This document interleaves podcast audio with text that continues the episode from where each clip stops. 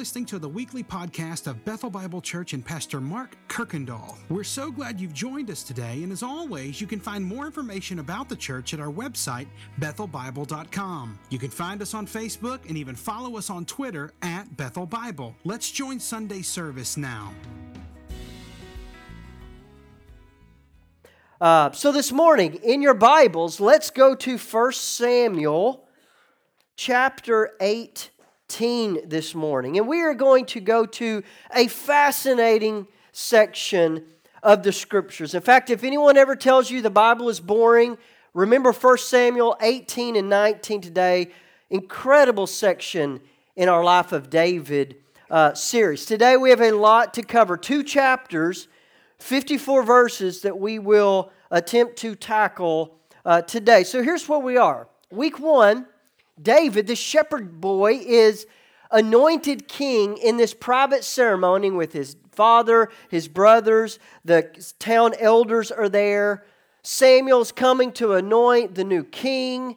Looks at Eliab and thinks, man, that is the man. God says, not so fast. David runs in from the fields and he is anointed king. Last week we saw David just accomplished an incredible thing. This young man, not 20 years old yet, someone that was never trained to be in the army, never suited up for battle, never once known to carry a sword, he runs into battle against this almost 10 foot giant and he kills him with one throw of his sling.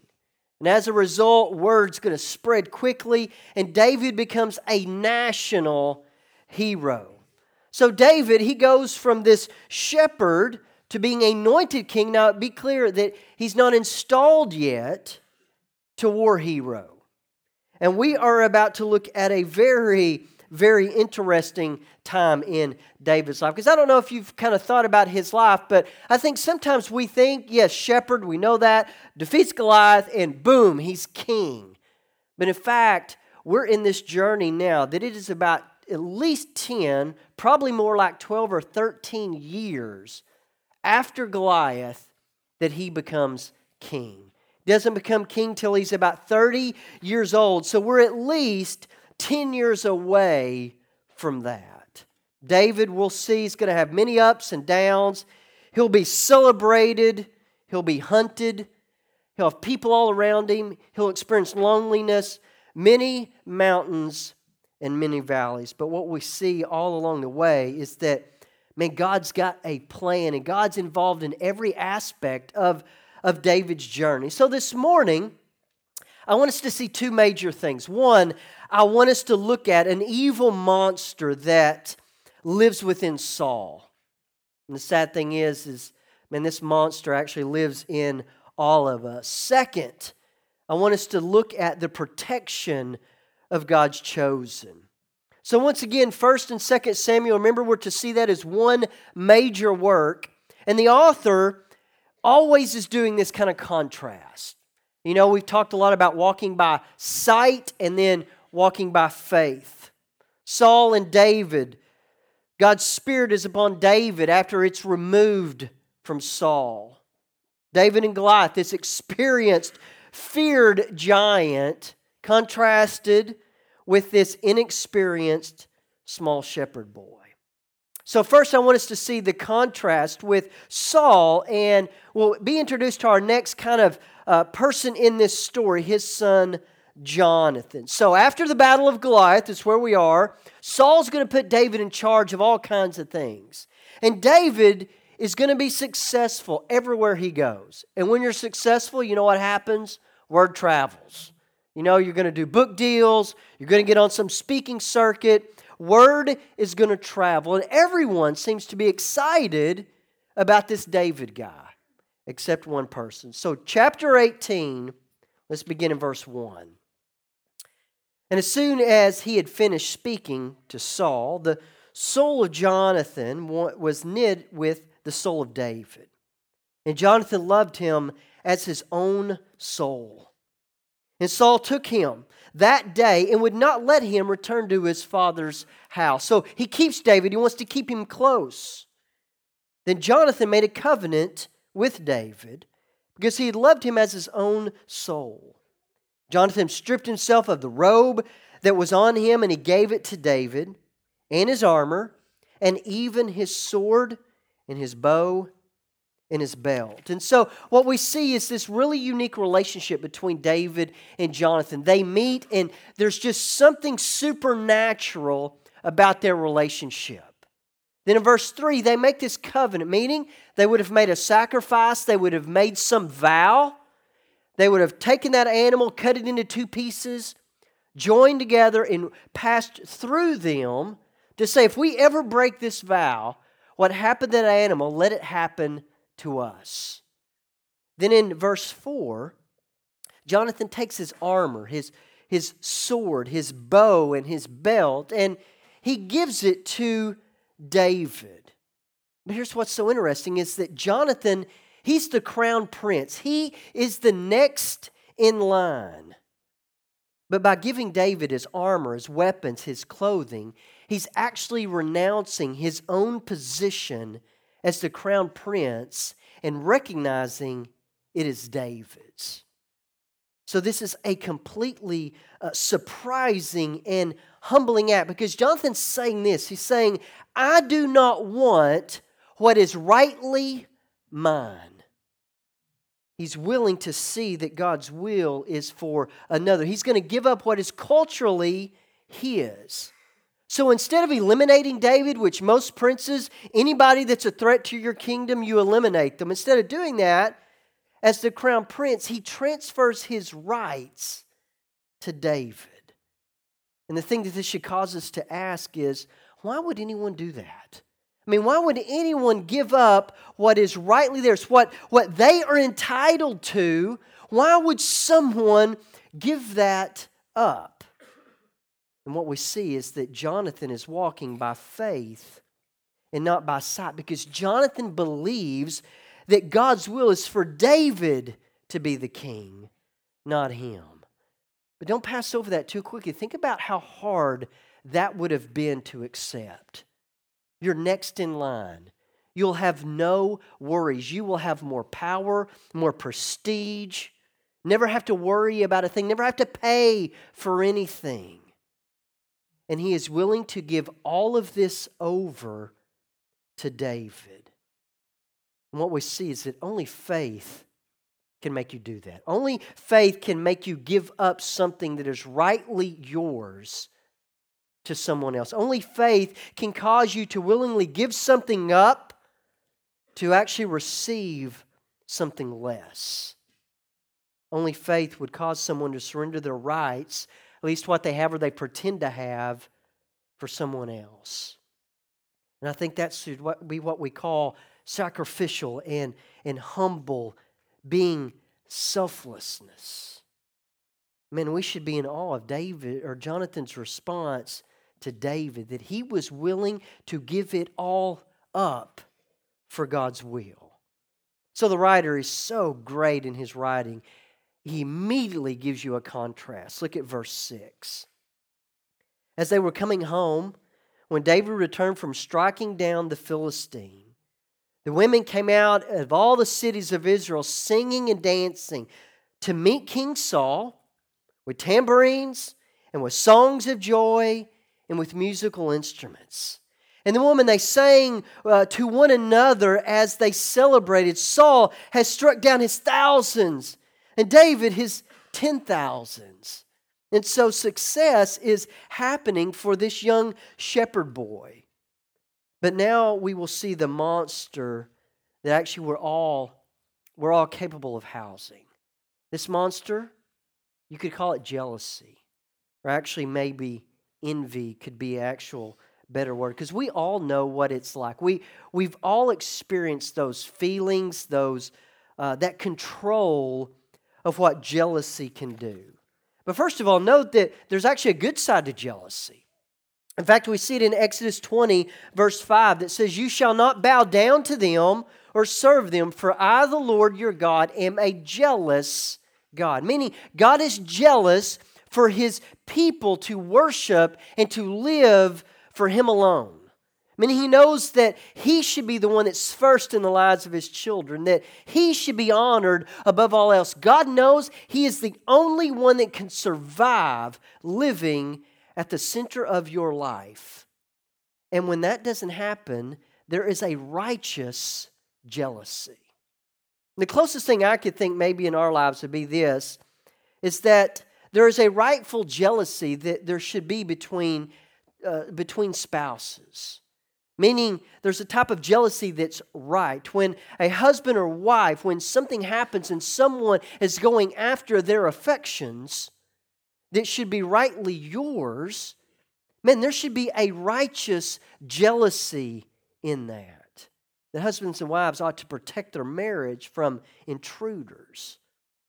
But there's also a very unrighteous and even a sinful jealousy. And so I want to use the word envy, that envy is this monster that we are all in danger of harboring. So we'll see now Jonathan's response. We've seen that in with David. He's walking by faith. But let's look a little closer at Saul's, I would call this his sinful envy as a result of walking by sight. So look at verse 8. So he hears the celebration, and Saul was very angry. And this saying displeased him. Now, why would it displease Saul? And he said, They have ascribed to David ten thousands, and to me they have ascribed thousands. And what more can he have but the kingdom? And Saul's eye eyed David from that point on. You know, he had the thing going on. But you see what's happening? Is he is watching envy well up in him and he's getting to the point in his head he is played out and he has probably already had the battle. No david is coming for my kingdom. So he hears the credit that david receives them celebrating them writing songs and saul becomes envious. But i want us to see because i believe this is where it actually starts with with all of us so here's the, uh, the uh, affirmation, here's the esteem of David, and it's there in uh, verse 8. And he says, They have ascribed to David his ten thousands, and to me they have ascribed thousands. So here's where I think envy, at least in my life, envy always starts. Envy says he or she, in this case David, but me. And you could fit anything to that. He or she, but envy says, but, but me. Meaning envy takes whatever happens to other people and it makes it about us. Envy says, you know what, I deserve better. I deserve better than what I have right now. And we see someone living better than we do, we get envious. Envy will look at whatever someone has and it will make you feel entitled to it. Envy will never allow you to enjoy someone else's happiness or success. Envy can't do it. And then what envy does, it seems to come in and it seems to actually distort our reality. And then all of a sudden it becomes consuming because envy says, he or she, but me. So listen to how some other people would say this about envy. The envy is a hunger you simply cannot satisfy. The more you eat, the emptier you feel, and it forces you to feed it once again. And we're going to see that in Saul today. Or someone else said, envy is a pain that'll never go away. It will persist and it pounds us until we are pushed to the point of no return. And we're going to see that in Saul also. So before we get real personal with that, let's see how this really applies to this situation. So, when Saul sees that God is on David's side, he sees David being successful, he realizes that God is with David. Saul can't handle it. So, let me recap for us the rest of 18. Find it there verse 9, let me kind of walk us through kind of really what happened. So the Goliath slayer is promised marriage to Saul's daughter. Well, Saul backs out of that and he gives that daughter to someone else. But when he hears that his second daughter, Michael, is in love with David, Saul sees an opportunity to feed or to satisfy his envy. And what he does, he sets up a payment, says, You want to marry my daughter? The dowry what they did back then. He says, You know what? Mm, how about a hundred Philistine foreskins? Now, I've heard of some dowries, but this has got to take the cake. But here's what he's thinking David will go out. There's no way he can survive killing a thousand Philistines. I'm going to send him to battle and he'll die. Now remember that because that will come back later in the life of David. So what does David do? David says, okay, and he brings back 200 Philistine foreskins. Imagine what that was like. Comes and brings them to the king. Saul's probably thinking, oh my Lord, I never thought he would survive this. But you know what happens? Saul's envy grows and it grows and it grows. So Saul takes another approach. Because of Saul's envy, he'll try to now kill David not once, not twice, but four times in chapter 19. We will see Saul try to kill David. But here's what I want us to notice the second thing. Even through all of these attacks, I mean, the most powerful man, the king of Israel, is no match for God protecting his chosen king. So let's now go to chapter 19, and we're going to look at four different episodes. This first one I, I like to call The Cat is Let Out of the Bag. Look at verse 1. And Saul so, uh, spoke to Jonathan. So he's going to bring kind of his, his cabinet together, his, his most trusted men, his son, and to all his servants, those that are closest. And he tells them they should kill David. So he comes together and he says, You know what? We're going to kill David. But Jonathan, Saul's son, delighted much in David. So Saul finally says, Okay, here's the plan. We've got to take David out. I know he's my son in law, but he has got to go. Because envy is a hunger that can never be satisfied, and it will lead you to do things that are completely destructive. But as controlling as envy is, look at verse 2 at God's protection. So he tells the cabinet the plan. And Jonathan told David, Saul, my father, he seeks to kill you. Therefore, be on guard in the morning. Stay in a secret place, hide yourself and I will go out and I will stand beside my father in a field where you are. And I will speak to my father about you. And if I learn something, I'll come and tell you. And Jonathan spoke well of David to Saul, his father, and he said to him, Let not the king sin against his servant David, because he has not sinned against you, and because his deeds they, they've brought good to you. For he took his life into his hands, and he struck down the Philistine and the Lord worked a great salvation for all of Israel. You saw it and, and you rejoiced. Why then will you sin against innocent blood by killing David without cause? And Saul listened to the voice of Jonathan, and Saul swore, As the Lord lives, he shall not be put to death. Jonathan called David, and Jonathan reported him all these things. And Jonathan brought David to Saul for he was in his presence as before. So Jonathan goes to Saul and he appeals to him rationally. He says, Father, listen, David has not wronged you. Rationally, you have no business to want to kill him. Goes at him morally. David's done nothing but good. Father, why would you want him dead? He even goes at him theologically. He says, God saved us, remember, all of Israel through David. And Saul, he relents, at least for a moment. So in verse 8, we get episode number two. I call this the David kebab. Verse 8, he says, And there was war again. So another battle breaks out. David went out and he fought with the Philistines and he struck them with a great blow so that they fled before him. Then a harmful spirit from the Lord came upon Saul and as he sat in his house with a spear in his hand, and every time we see Saul, he seems to have this spear with him. And David was playing the lyre. And Saul sought to pin David to the wall with his spear.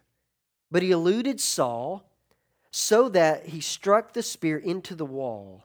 And David fled and he escaped that night. So once again, David is successful and Saul can't handle it. The more successful David becomes, the more envious Saul becomes. Because envy, envy will never allow you to enjoy someone else's happiness or success. So he tries to make a shish kebab out of David with his spear, but he misses. So you know what David's going to do? He's going to run for, for refuge and he's going to go home.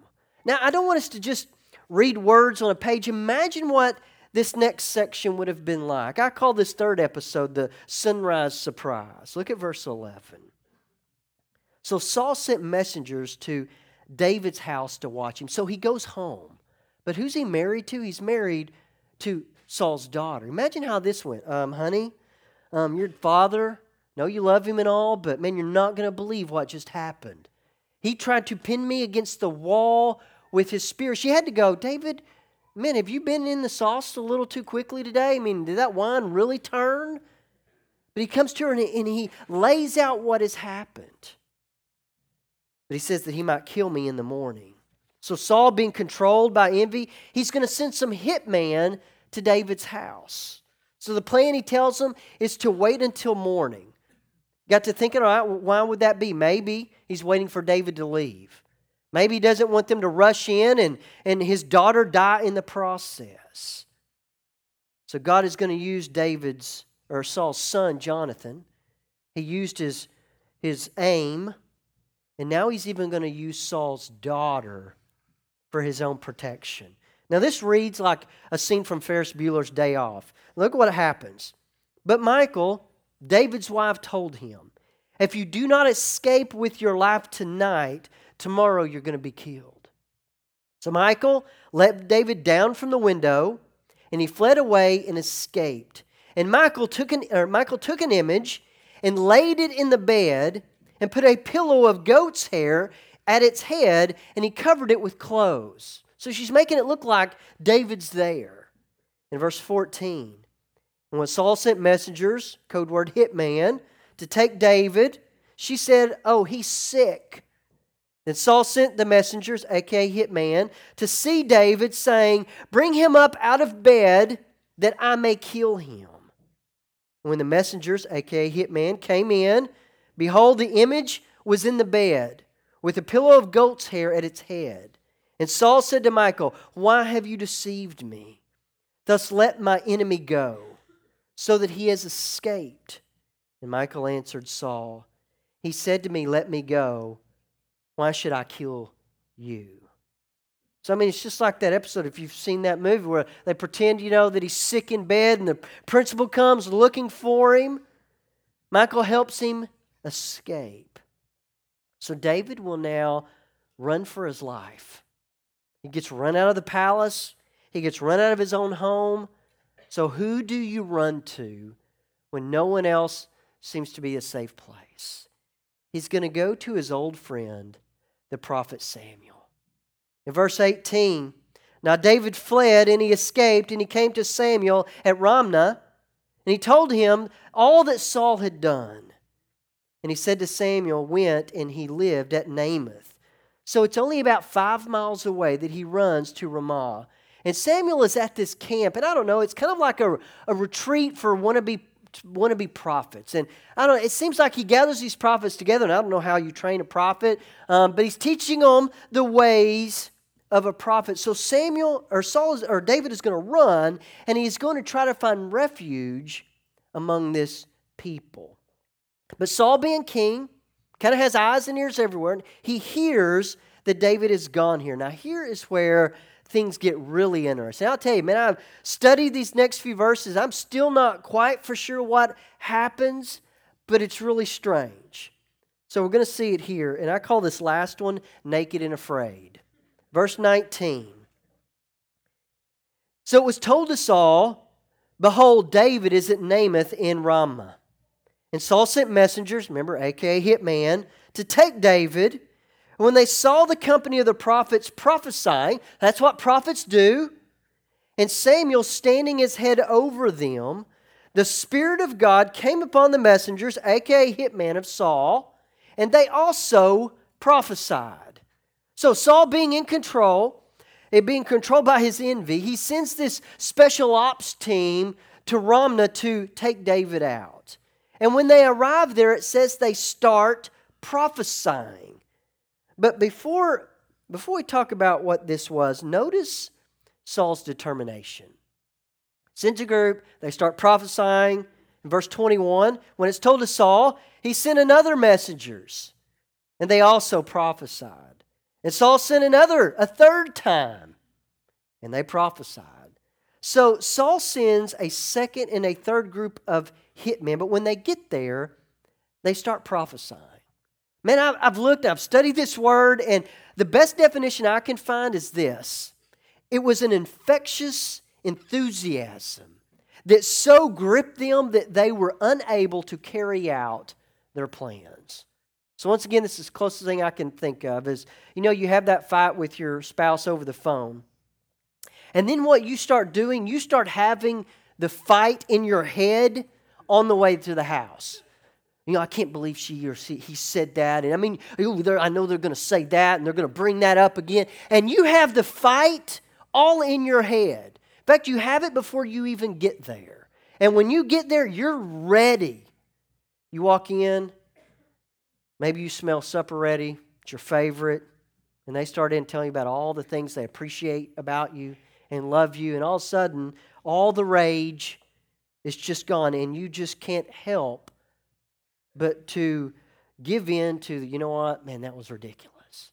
And I think it's something like that, that they show up Man, they're ready. Saul's told them what their, their, um, their process is going to be to go and take David out. They get there and they start hearing the glories of the Lord. And they can't help but to join in. And all of a sudden, they can't even remember why they are there.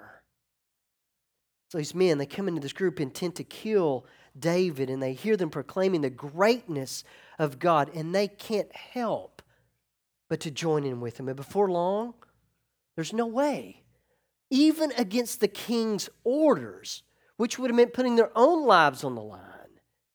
So here's what we see with Saul. When our imagination is, is fueled by envy, suspicion takes over. And at that point, dangerous things can occur. Because when envy happens, the things that go on in our minds and the imagination that we live in.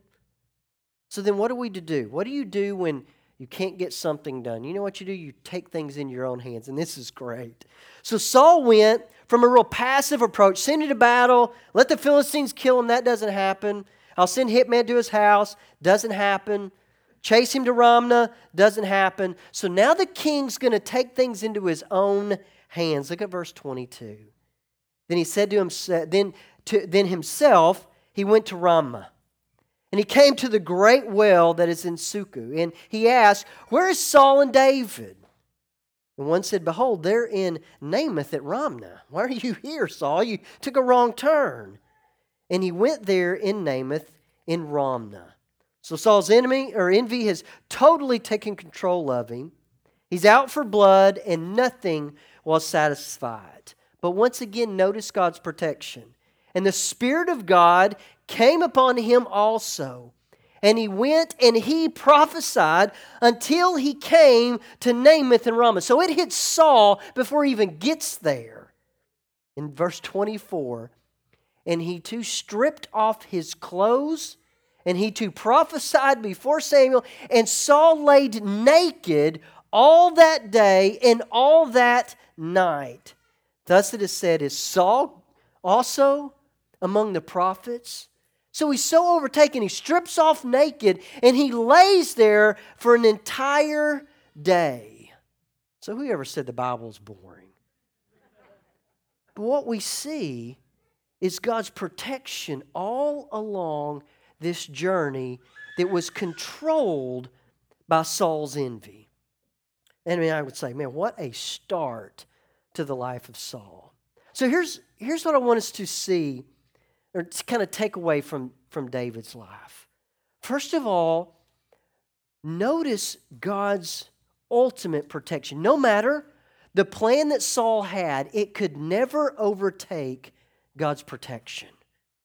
Meaning, God never loses sight of his own children. You're, you're never outside his watchful care, you're never outside his protection. Meaning, as a child of God, you are never outside his watchful, caring eye. The second thing, man, I think it's a great reminder of just the dangers of envy. Listen, I'm the chief among sinners with this, but we all know what this feels like when envy begins to creep its way into our lives. And what we see is this group of this Saul here with how controlling envy can be. And we need to be aware of this own monster in our own lives that it can quickly and easily rear its head. And it can come in so many forms. You know, your friends, they go and do something without you and you get left out.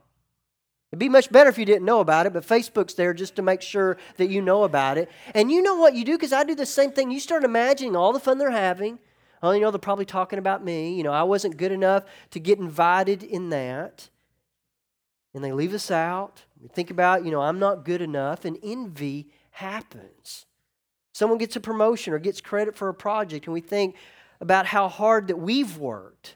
And then we're not getting the credit and the recognition we deserve because it says, but them, or they, but me. Or someone gets the new house, the new car, the new phone, whatever it might be. And we think of all the ways that we work harder than they do. And that they're not as deserving as I am. Because envy is a dangerous monster. But what we really need to see is really kind of what's happening. We need to know what is, what is the uh, underlying issue. I think it's this anything that we make more important than God, recognition, family, friends, approval of others, things, they can easily become an addictive substance. But we see here from Saul is that whatever you make, listen, whatever I make, whatever you make more important than God and His will, you actually end up losing it. Think about Jonathan. Loved God, loved God's will more than the crown, and he gave it up. You know what he ends up? He ends up being more kingly and more worthy than his father. But Saul, Saul loved the crown. He loved his kingship more than God. In the end, he ends up losing what is most important to him. So, what's the solution? What are we to do when we start feeling envious and jealous? We look to Jesus. And I know, I know that sounds churchy. But the only way to defeat the monster of envy is to look at Jesus, who is the complete opposite of that. Think of this Jesus achieved everything. But he looks at you and he says, I want you to have it. Jesus is the rightful heir to God's kingdom, but he says, I want you to share it. Jesus earned the Father's love and acceptance, but he says, I want you to be completely loved and accepted, even though you could never earn it.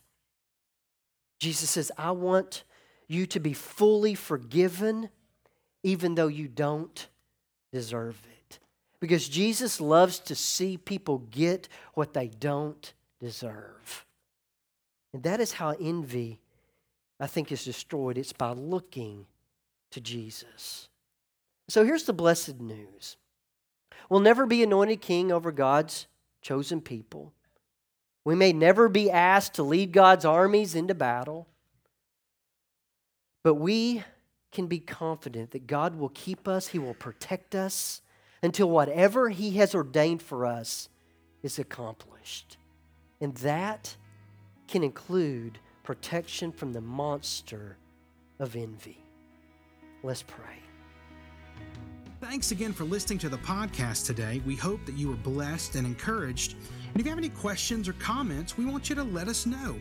Simply send your thoughts to questions at bethelbible.com. Thanks for spending time with us, and be sure to join us next week on the Bethel Bible Podcast.